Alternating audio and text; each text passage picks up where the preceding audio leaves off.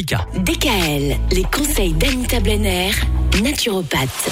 On parle des produits laitiers, on parle du lait, on parle du fait que les produits laitiers, ça n'est pas vraiment très bon pour notre organisme, Anita.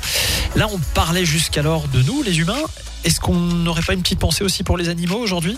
Exactement. Alors, que subit une vache dans sa vie? Alors, génisse, ça veut dire qu'elle n'a pas encore eu de petit. Hein.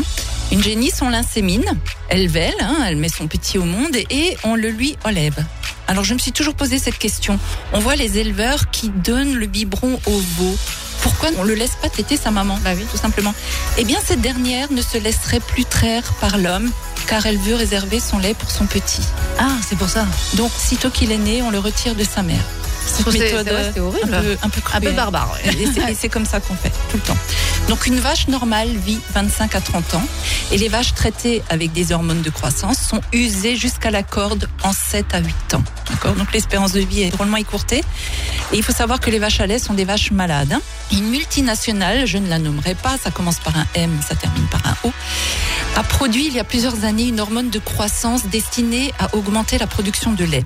Donc les éleveurs qui ont opté pour cette hormone de croissance se sont retrouvés avec des vaches qui produisaient 40 à 50 litres de lait par jour, alors que normalement elles en donnaient 14 litres. Qu'à cela ne tienne, on a trafiqué génétiquement un nouveau type de vache, les Holstein, avec des pattes plus longues. Et vous savez pourquoi les pattes sont plus longues? Pour éviter qu'elles ne se marchent sur leur pied. Mais non.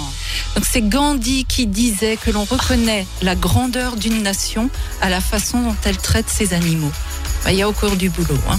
Effectivement, Wow. oui. En effet. Bon, alors, les produits laitiers, vous nous le dites, ne sont pas nos amis pour la vie. Et pourtant, on sait que les produits laitiers, c'est pas forcément mauvais parce qu'il y a du calcium. Si on ne le cherche pas dans les produits laitiers, où est-ce qu'on va aller trouver ce calcium? C'est ce que vous nous direz demain? Demain. À demain. DKL, retrouvez l'ensemble des conseils de DKL sur notre site internet et l'ensemble des plateformes de podcast.